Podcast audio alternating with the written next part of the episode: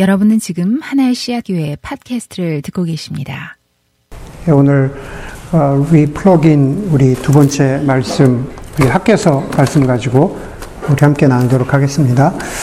어, 우리 지난 이번 이번 여름이죠. 이번 여름에 이제 저희 교회가 어, 모로베이에서 우리 교회 가족 캠핑을 하고 돌아오는 길인데 아, 가족 캠핑 하고 이제 올라오는 길에 제가 운전을 하다가 좀 졸렸어요. 좀 졸려가지고 아내한테 아, 운전을 맡기고 제가 딱 20분만 자야겠다라고 어, 그렇게 했습니다. 왜냐하면은 뭐 다들 아시지만 그냥 길이 하나잖아요. 그냥 원호원으로 계속 쭉 올라오면 되니까 원호원으로 들어서자마자 운전대를 맡기고 어, 나 딱 20분만 잤게 그리고 이제 어, 제가 옆에 앉았습니다.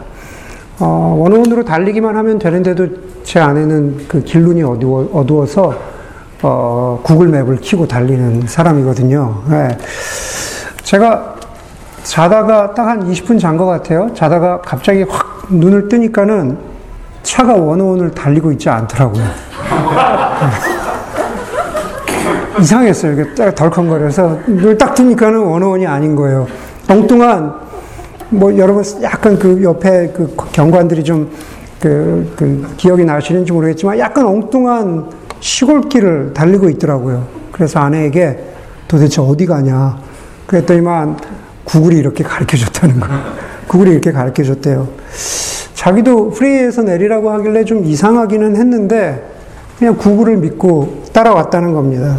그래서 제가 순간 좀 짜증이 확 나긴 했지만은 제가 원어는 그냥 가라 그랬잖아. 그런데 짜증이 좀 확 나긴 했지만은 어, 꾹 참고 차를 갓길에다 세우라고 하고 어, 다시 제가 이제 운전, 운전대를 잡고 좀 잠을 자서 개운하니까 운전대를 잡고 어, 다행히 멀리 돌아오지 않아서 한 3마일 다시 거꾸로 돌아가서 어, 원원을 탔습니다. 원원을 타서 얼마 안 갔는데 금방 차가 아, 막히는 거예요.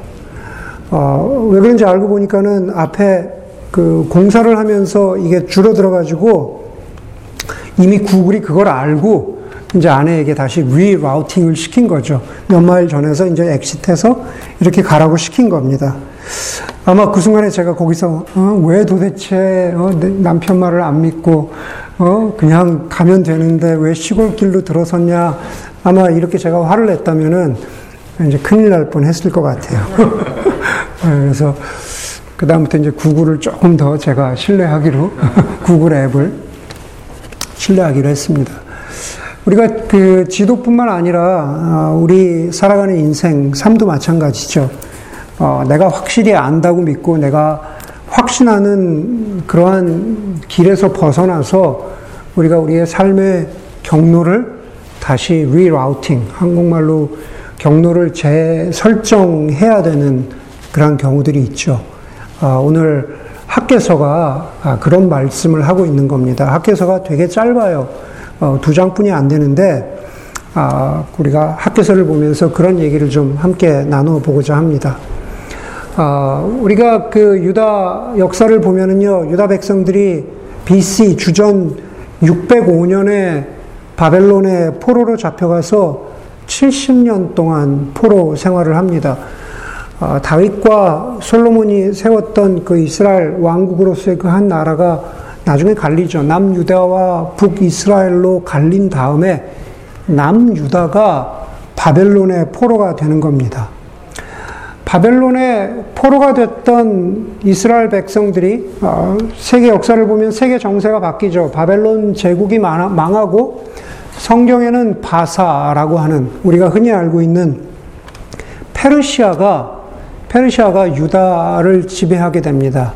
그런데 그 페르시아 왕 고레스가 주전 539년에 너희 유다 백성들은 이제 포로 생활을 끝내고 다시 너희 땅 예루살렘으로 돌아가도 좋다라고 그렇게 허락을 합니다. 몇 년이요? 70년. 예, 70년입니다.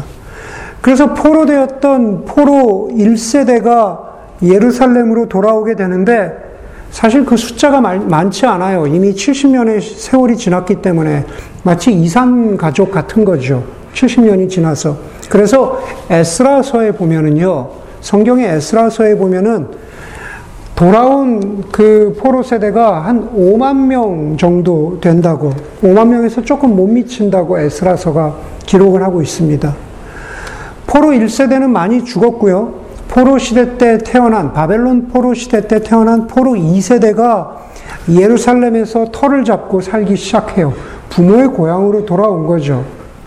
돌아왔는데, 포로 2세대가 예루살렘에서 목격하게 되는 건 뭐냐 하면은 성전도 무너지고 삶의 터전도 무너지고 그리고 자신들이 일구어, 놓았던 땅도 굉장히 황폐하게 된 것을 목격하게 됩니다. 그리고 그 정도만이 아니라 이미 거기에 살고 있었던 사람, 자신들이 70년 전에 그 땅을 떠났으니까 이미 또 이런저런 연유로 거기에 들어와서 살던 사람들이 있을 거 아니에요. 그 사람들과 또 갈등이 생기는 그러한 아, 아, 상황을 목격하게 되는 거죠. 바벨론에 바벨론에 살던 유다 사람들의 귀화는 539년에 시작해서 계속 이어집니다. 그런데 3년 후, 다시 말해서 BC 536년에 어, 누가 돌아오냐 하면은 바벨론에서 예루살렘으로 누가 돌아오냐 하면은 수룹바벨이라고 하는 사람이 돌아옵니다. 수룹바벨은 다윗 가문의 자손인데요. 수룹바벨은 그냥 한 사람 그것이 아니라 그 역할이 일종의 어, 그 고레스 왕의 명령을 받아서 유다의 총독 같은 역할로 돌아오는 거죠. 유다 포, 그, 그 고향으로 돌아온 유다 사람들과 이 예루살렘을 다시 재건하는 역할로 돌아오게 되는 겁니다. 당연히 유다의 총독이기 때문에 그가 가장 먼저 했던 일은 예루살렘에 무너졌던 성전을 다시 건축하는 겁니다. 보면은요, 다윗의, 그러니까 뭐 다윗이 시작했지만 솔로몬이 만든 성전이 있었죠. 그리고 성경의 역사에 보면은 수룹바벨 성전이라고 하는 게 나옵니다. 그게 바로 수룹바벨이 건축한 성전이에요. 그리고 또 다시 이제 예수님 시대의 성전이 나오는 거죠. 그 성전의 역사가 몇 번 있습니다. 여러분 수룹바벨을 수룹바벨이 물론 다 지은 건 아니지만 그렇게 시작을 했는데 수룹바벨이 성전 건축을 시작을 했는데 에스라서 4장에 보면은 이런저런 성전 건축을 하는 방해 때문에 성전이 기초만 놓고 토대만 놓고 그 진도가 나가지 않습니다. 언제까지냐 하면은 BC 520년까지 그런 상태가 돼요. BC 536년에 성전 건축을 시작했는데 거의 16년 동안 성전 건축이 멈추는 겁니다. 바로 그때 오늘 본문에 학계 선지자가 등장을 하는 겁니다. 다시 말해서 학계 선지자는요, 바벨론에 포로 되었던 사람들이 예루살렘으로 돌아왔을 때 그때 활동하던 선지자가 오늘 학계 선지자입니다. 아마 학계 선지자는요, 나이가 많았던 선지자가 아닌가 그렇게 사람들이 추측을 해요. 왜냐하면은 학계서 2장 3절에 보면은 학계 선지자가 이렇게 말하거든요. 너희 남아있는 사람들 가운데 그 옛날 찬란했던 성전을 본, 본 적이 있는 사람이 있느냐? 이렇게 물어봐요. 자기는 봤다는 얘기죠. 예전에 우리가 포로 생활 가기 전에 바로 그때 세워져 있던 솔로몬 성전, 그것을 본 사람이 있느냐? 그렇게 물어보는 거예요. 그러면서 자기가 나이가 많았다는 걸 그렇게 암시하고 있는 거죠. 그러면서 학계 선지자가 오늘 짧은 두 장을 통해서 예언의 말씀을 하고 있는데 이 학계서 두 장을 보면은요, 크게 네 번의 중요한 날짜, 데이트가 나와요. 날짜가 나옵니다. 그리고 각각의 날짜들은요, 하나님이 학계 선지자를 통해서 주신 그, 그 메시지가 선포되는 그러한 날짜인데, 그게 바로 오늘, 오늘 우리가 함께 보고자 하는 말씀인 겁니다. 첫 번째 날짜는요, 우리가 오늘 읽었던 1장 1절입니다. 다리우스 왕 2년 여섯째 달, 그달 초하루라고 말합니다. 네, 언제인지 모르시겠죠? 그냥 일반 역사로 거슬러 올라가면요, 그때는 많은 학자들에 의하면 그때는 BC 520년 8월 29일이라고 기록합니다. BC 590년 8월 20, 29일. 아까 제가 뭐, 말, 뭐라고 말씀드렸습니까?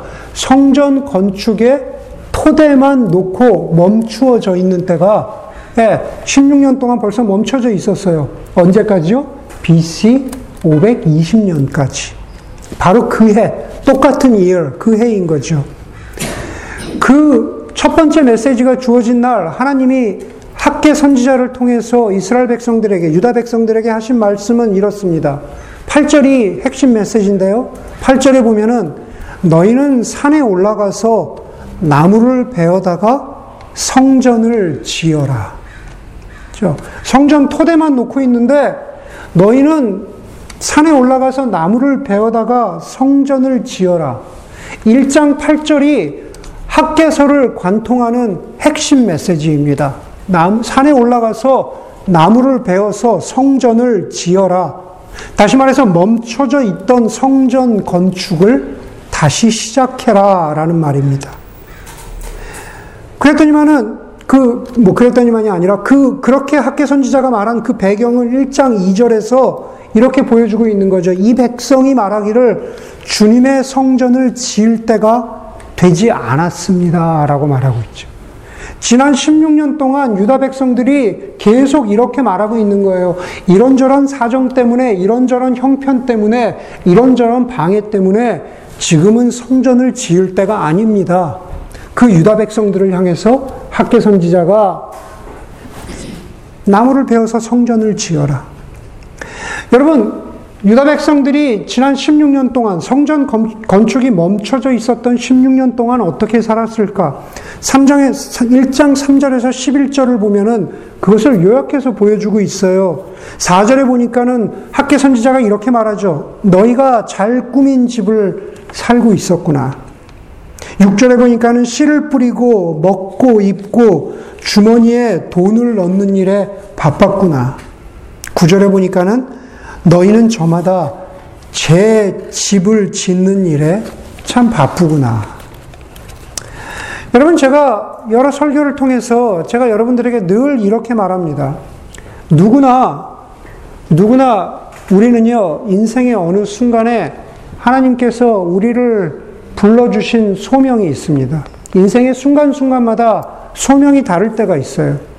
가령 예를 들어서 우리가 젊고 우리가 싱글일 때, 결혼하기 전에, 뭐, 예를 들어서입니다. 또 그렇게 살았던 분들이 많기 때문에, 소위 내가 하나님 나라를 위해서 수고하겠다. 그것이 교회이건, 그것이 뭐 예를 들어서 선교이건, 그것이 무엇이건 간에 내가 젊고 싱글이기 때문에 20대 어느 순간에 하나님이 나를 나를 불러주신 그 소명에 충실해서 자신의 시간과 에너지를 바칠 때가 있습니다.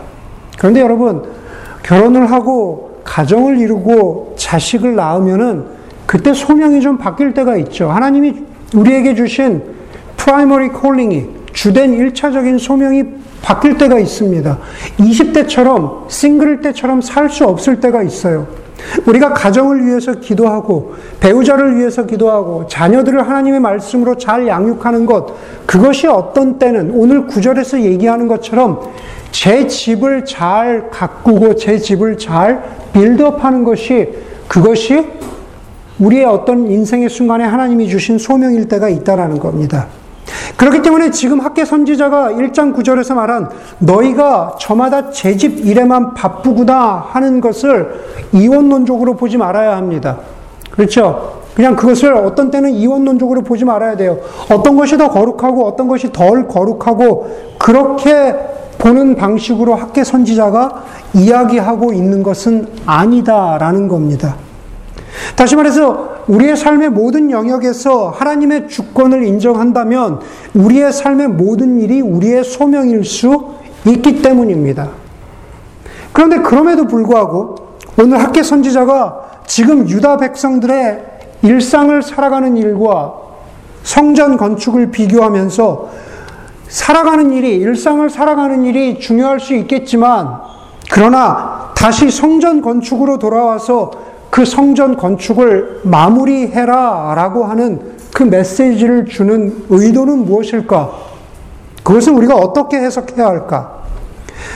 구절 뒷부분을 다시 보면은요, 구절 뒷부분에 이렇게 말하고 있어요. 나의 집은, 다시 말해서 성전은 이렇게 무너져 있는데 너희는 저마다 제 집 일에만 바쁘기 때문이다. 무너져 있는 성전과 멀쩡하고 풍요로운 나의 집.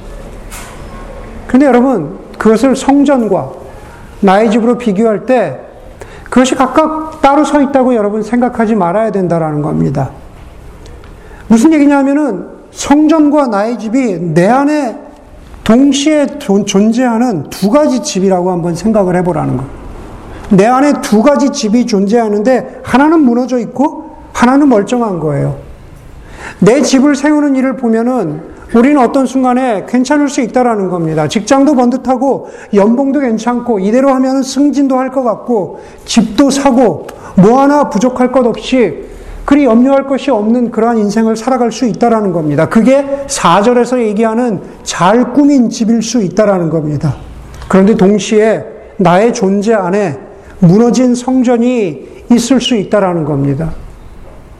한쪽으로 보면은, 한쪽으로 보면은 무엇 하나 부족할 것이 없는데, 다른 쪽을 보면은, 내 내면을 곰곰이 살펴보니까 내가 도대체 뭘 위해 사는지도 모르겠고, 이렇게 계속 사는 게 맞나 싶기도 하고, 내가 그렇게 들어가고 싶었던 직장도, 그리고 이 동네 그렇게 좋다는 날씨도 그냥 뭐 하나 이제는 더 감사한 것도 없고, 그냥 지겹고 무기력하고 그럴 수 있다라는 겁니다.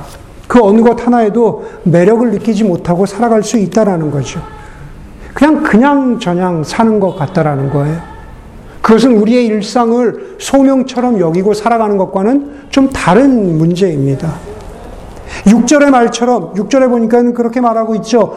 내가 만족하지 못하라는 거예요. 거기 보니까는 내가 씨앗을 많이 뿌려도 예, 많이 먹어도 많이 마셔도 만족하지 못한대요. 괜찮은 것 같은데 만족하지 못한대요. 내가 더 가지지 못해서 만족한 것이 아니라 이미 충분하다고 생각하는데도 만족하지 못한다고 성경은 말하고 있는 거죠.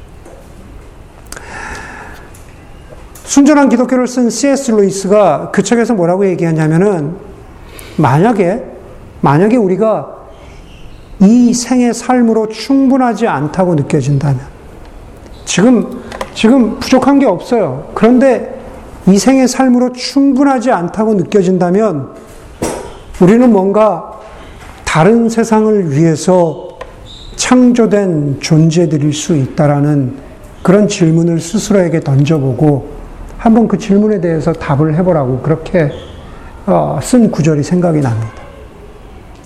우리가 지금 인생에 만족하지 못하면은 우리는 뭔가 다른 차원, 다른 세상을 위해서 창조된 존재들일 수 있다라는 겁니다. 오늘 다시 학계서의 메시지로 들어가면 성전을 건축하라 라고 하는 학계 선지자의 말은 우리의 인생이 다른 세상, 다른 목적, 성전을 건축하는, 건축하는 것, 바로 그러한 것들을 위해서 지어졌을 수도 있음을 고민해 보라는 도전인 거죠. 다시 말해서 우리의 인생의 궁극적인 소명이 구절 말씀처럼 저마다의 재집 일에만 바쁘게 살다가 끝나는 것이 아니라 오늘 1장 8절 말씀처럼 저마다 산에 올라가서 나무를 베고 성전을 지어라. 바로 그 학계 선지자의 메시지가 오늘 제가 말씀드리고자 하는 우리의 인생을 다시 리라우팅 하라라는 거죠. 네. 내가 뭔가 다른 가치를 위해서 지어졌구나 라고 생각해 보라는 겁니다. 도대체 나를, 나를 향한 하나님의 뜻이 무엇인지 붙잡고 고민하라는 거죠. 요한복음 4장 34절에 보니까는 예수님이 이렇게 말씀하셨어요. 나의 양식은 나를 보내신 분의 뜻을 행하고 그분의 일을 이루는 것이다. 그것이 예수님에게만 해당하는 것이 아니라 예수 그리스도를 따라 살아가는 그리스도인의 삶이라면, 제자의 삶이라면, 나를 만족하게 하는 것, 나를 배부르게 하는 내 양식은 아버지의 뜻을 행하고 그분의 일을 행하는 것. 오늘 본문처럼 말하자면은 산에 올라가 나무를 베고 성전을 짓는 것이라는 거죠. 바로 그런 학계 선지자의 도전에 사람들의 마음이 다시 움직였습니다. 주저앉아 있었던 아무것도 안 하고 있었던 수룹바벨과 여호수아 대제사장과 남아 있는 모든 백성의 마음이 감동되어서 주님의 성전을 짓는 일을 다시 시작했다고 1장 14절이 말하고 있습니다. 그러고 나서 2장 1절에 보니까 두 번째 날짜가 나옵니다. 두 번째 날짜는 두 번째 메시지가 주어진 겁니다. 그의 일곱째 달 20일입니다. 주전 520년 10월 17일입니다. 아까 똑같은 해 8월 29일이라고 말씀드렸는데 지금은 10월 17일인 거예요. 약 20일 정도 첫 번째 메시지가 있고 나서 20일 정도 지나고 나서 두 번째 메시지가 선포됩니다. 성전을 짓기 시작한 수룹바벨과 여호수아 대제사장과 또 이스라엘 백성들에게 학계 선지자가 이렇게 말합니다. 뭐라고 말하냐면 2장 3절에 이렇게 말해요. 너희들 중에 그 옛날 찬란했던 그 성전을 본 사람이 있느냐? 지금 이 성전이 너희에게 어떻게 보이느냐? 이것이 너희 눈에 하찮게 보일 것이다. 너희 옛날에 무너지기 전에, 포로되기 전에 그 찬란했던 솔로몬 성전을 본 적이 있느냐?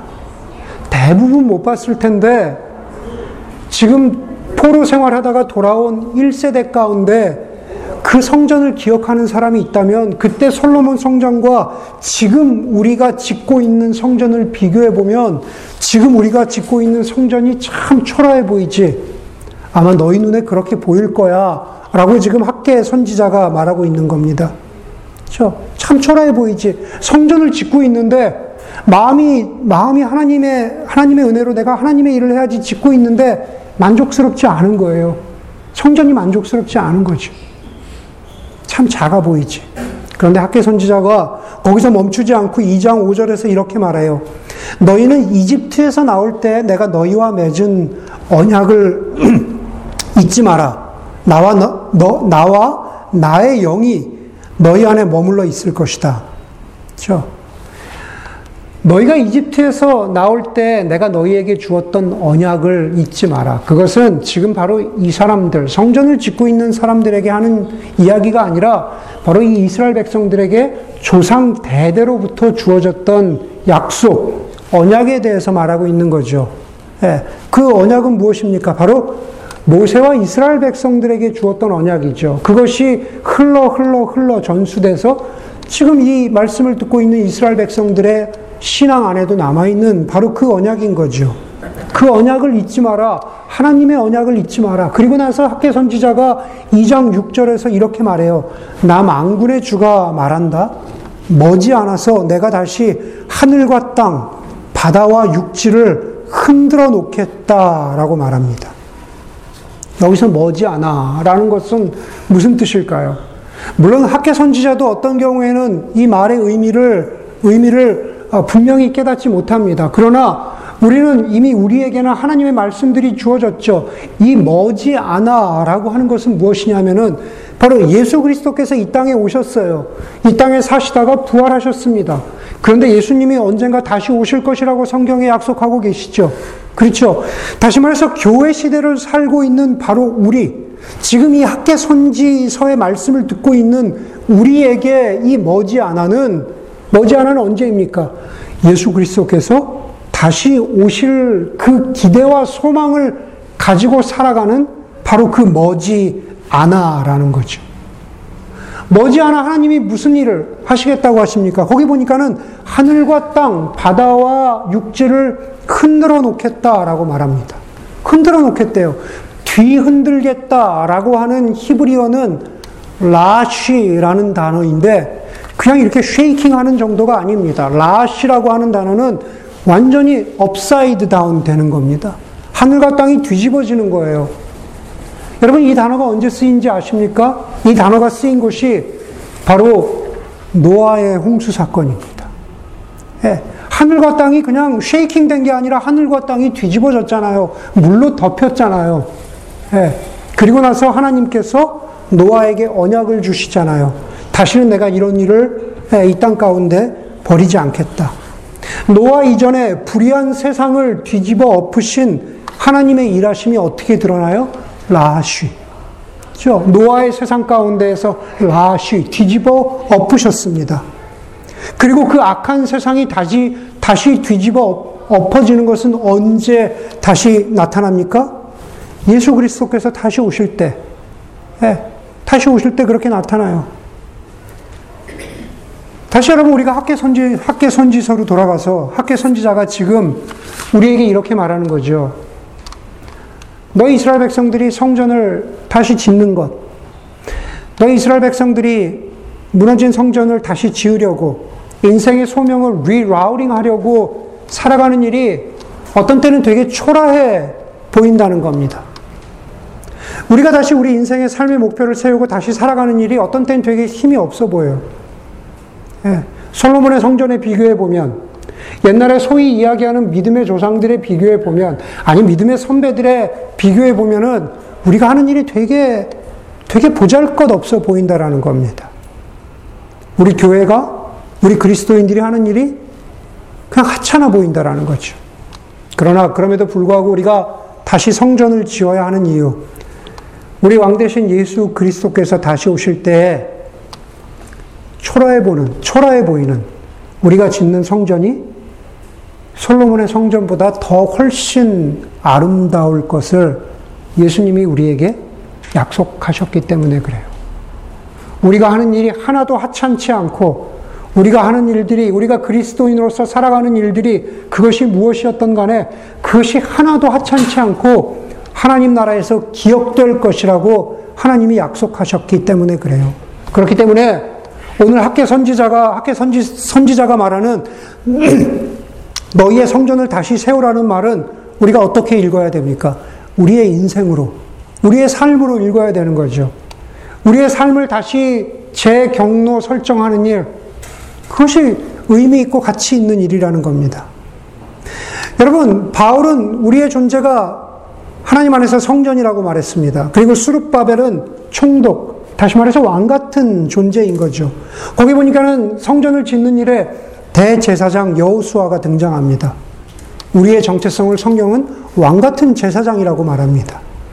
아무것도 비, 아무것도 없이 비어 있는 그런 성전, 무기력하게 종교적인 행위로 살아가는 그러한 대제사장 같은 사람이 아니라 이름만 대제사장이고 성전 건축은 멈추어 있는 그러한 삶이 아니라 남아있는 백성들, 숫자는 얼마 되지 않지만은 그들은 나와 나의 영으로 하나님의 영으로 위로받으면서 인생을 하나님이 주신 소명으로 다시 재설정하는 사람이라는 거죠. 성경에 남아있는 사람들을 영어로 흔히 랩넌트라고 부르죠. 남아있는 사람들.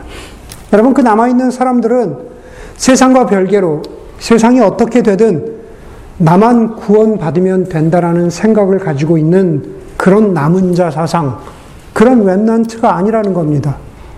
우리 만군의 주 여, 여, 여호와 하나님께서 다시 오실 때 구절 말씀처럼 이 땅을 그분의 평화, 그분의 샬롬으로 채우실 것을 기대하면서 살아가는 사람들이라는 거죠. 여전히 우리는 작은 숫자입니다. 작은 교회입니다. 그러나 우리에게 허락하신 인생의 성전을 다시 짓는다는 소명의식을 가지고 살아가는 사람들이어야 합니다. 그런 우리와 함께 하시는 나의 영, 성령의 하나님을 의지할 수 있는 여러분들이 되기를 바랍니다. 그리고 오늘 2장 10절에 보니까는 세 번째 날짜가 나오죠. 다리우스 왕 2년 아홉째 달 24일 주전 520년 12월 18일입니다. 그렇죠? 8월, 10월, 그리고 12월이 되었습니다. 그날 선포되는 세 번째 학계 선지자의 메시지는 뭐, 뭐냐 하면은 바로 남아있는 하나님의 백성들의 거룩을 향한 메시지입니다. 성전을 다시 세우는 일에 거룩함이 필요하다라는 거죠. 2장 12절에서 14절에 보면은 비유를 통해서 거룩은 쉽게 오염될 수 있다라고 말합니다. 거기 보니까 뭐라고 말하냐면은 거룩한 고기를 깨끗한 고기를 자기 옷자락에 쌌는데 그 옷자락이 빵이나 국이나 포도주나 기름에 닿으면 불결하게 된다고 말합니다. 혹은 시체를 만져서 더러워진 사람이 다른 것을 만지면 그 다른 것도 불결해진다고 그런 비유를 들어서 학계 선지자가 우리에게 거룩함을 말합니다. 그리고 학계 선지자가 그냥 주렉틀리 이렇게 선포해요. 이 백성이 더러워졌다. 그들이 손으로 하는 모든 일이 그렇고 그들이 재단에 바치는 모든 것도 더러워졌다. 그렇게 말합니다.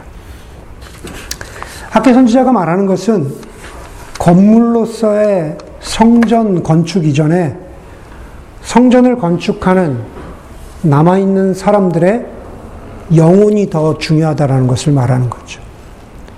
하나님 앞에선 우리의 존재가 거룩해야 된다라는 것을 말하는 거죠. 유진 피러스 목사님이 예레미야서 선지서를 풀어 쓴 주와 함께 달려가리이다라는 책에서 거룩함에 대해서 이렇게 말하고 있어요. 거룩하다라는 것은 하나님 편이 되었다라는 뜻입니다. 우리가 거룩하게 되었다라는 것은 어떤 굉장한 공로와 업적을 세운 다음에 우리에게 주어진 호칭이 아니라 우리가 하나님 편에 서 있느냐. 그것이 중요하다라는 거예요. 우리가 흔히 생각하기에 거룩하다라는 것, 거룩한 상태가 되었다라는 것은 우리가 어떤 거룩한 공로를 세웠다, 거룩한 업적을 세웠다.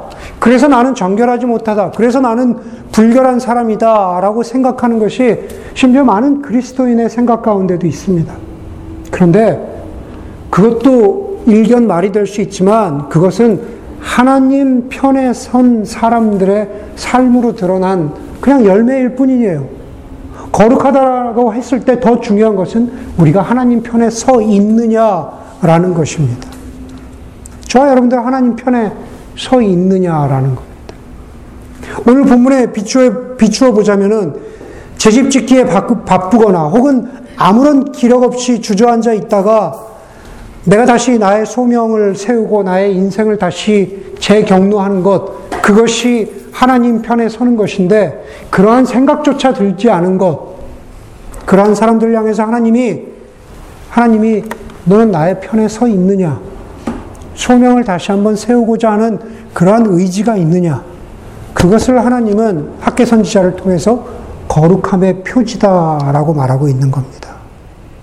그것이 바로 우리가 서로가 서로에게 일깨워 주어야 하는 메시지인 거죠. 너 거룩하니?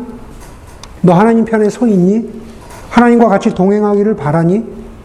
지금 어떤 거룩의 표지를 드러내고 열매를 드러내는 게 중요한 게 아니라 정말 성전을 건축하고자 하는 그런 의지가 있니? 그것을 우리가 서로, 서로, 서로가 서로에게 정죄하고 판단하는 것이 아니라 그것을 remind 시켜주는 것. 그게 바로 교회의 목적인 거죠. 바로 학개 선지자는 그 말씀을 세 번째로 우리에게 주고 있는 겁니다. 그리고 나서 마지막으로 학개 선지자가 이런 메시지를 주고 있죠. 2장 19절입니다. 곳간에 씨앗이 아직도 남아 있느냐? 이제까지는 포도나무나 무화과나무나 석류나무나 올리브나무에 열매가 맺지 않았으나 오늘부터는 내가 너희에게 복을 내리겠다. 네 번째 메시지는요, 똑같은 12월에 주어지는 메시지예요. 제가 뭐라 그랬죠? 520년 12월이라고 말씀드렸죠.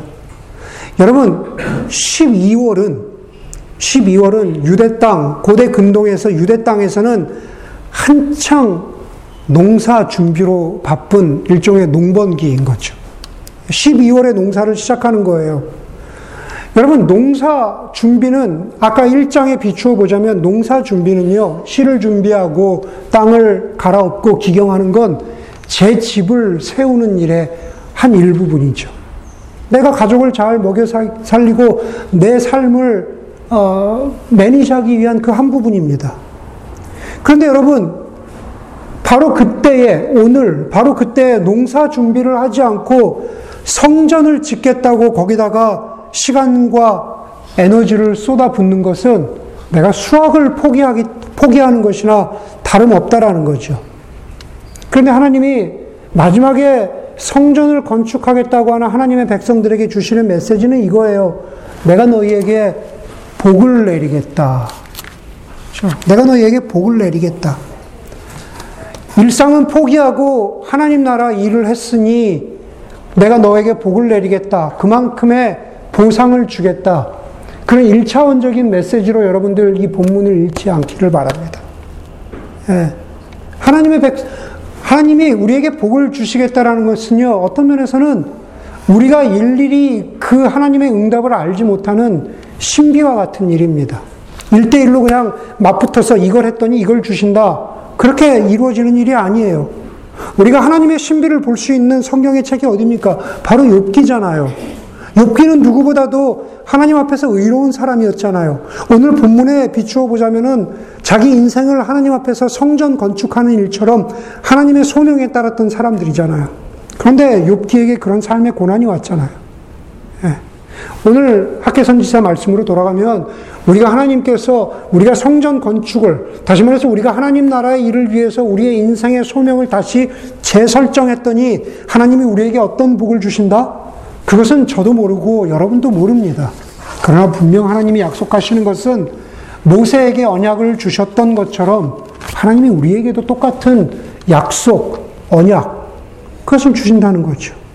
그렇기 때문에 우리가 흔히 말하는 언약의 백성이라는 것이 그렇게 가벼이 볼 것이 아니다라는 거입니다. 아니다라는 것입니다. 인생의 경로를 재설정하고 걸어보지 않은 일을 걸어가지만 그 길 끝에 분명한 종착역이 있는데 그 길에서 하나님께서 우리에게 무엇인가 하나님의 위로가 있다는 그 말씀을 주는 거죠. 그렇기 때문에 중요한 것은 하나님이 우리에게 어떻게 응답하실 것이냐라는 것을 보는 것이 아니라 그 약속을 주시는 하나님은 나에게, 우리에게 어떤 분이신가라는 것을 보아야 합니다. 그게 신앙이에요. 그 약속을 주시는 하나님을 나는 어떻게 보고 있는가? 그리고 그것이 어떻게 증거되고 있는가? 유다 총독 수르바벨이 결국 주전 516년에 성전을 완성해요. 520년에 다시 시작했는데 516년에 성전을 완, 완성합니다. 초라해 보이는 성전이지만 그래도 하나님이 기뻐하시는 성전을 완성합니다. 제가 아까 수르바벨은 누구의 자손이라고요? 다윗의 자손입니다. 오랜 세월이 지나서 다윗의 자손인 예수 그리스도께서 이렇게 말씀하시죠. 이 성전을 허물어라. 내가 3일 만에 다시 짓겠다. 그것은 무슨 말씀입니까? 성전을 허무는 것, 내가 죽겠지만, 그러나 3일 만에 다시 짓겠다. 내가 3일 만에 다시 부활할 것이다. 라는 그 말씀입니다. 예수님이 그 말씀 하실 때 누구도 예수님이 3일 만에 부활하실 것을 기대하지 못했습니다. 하나님이 약속을 주셨지만 그것이 어떻게 이루어질지 누구도 알지 못했습니다. 지금도 마찬가지인 거죠. 우리도 인생의 우리의 목적을 다시 한번 재설정하고 초라해 보이지만 산에 올라가서 나무를 베고 성전을 짓지만 내 일을 제쳐놓고 하나님의 일을 감당한다고 하지만 하나님이 어떻게 그것을 보상하실지 알지 못하죠. 예수님의 부활처럼 말입니다. 그러나 바로 우리는 예수님이 부활하셨다는 것을 알죠. 바로 그 증거가 있기 때문에 우리는 다시 1장 8절의 말씀처럼 산에 올라가 나무를 베고 성전을 짓습니다. 우리의 인생의 경로를 다시 리라우팅, 재설정하는 거죠. 그러한 기도와 그러한 다짐이 있는 여러분들이 되기를 주의 이름으로 간절히 소원합니다.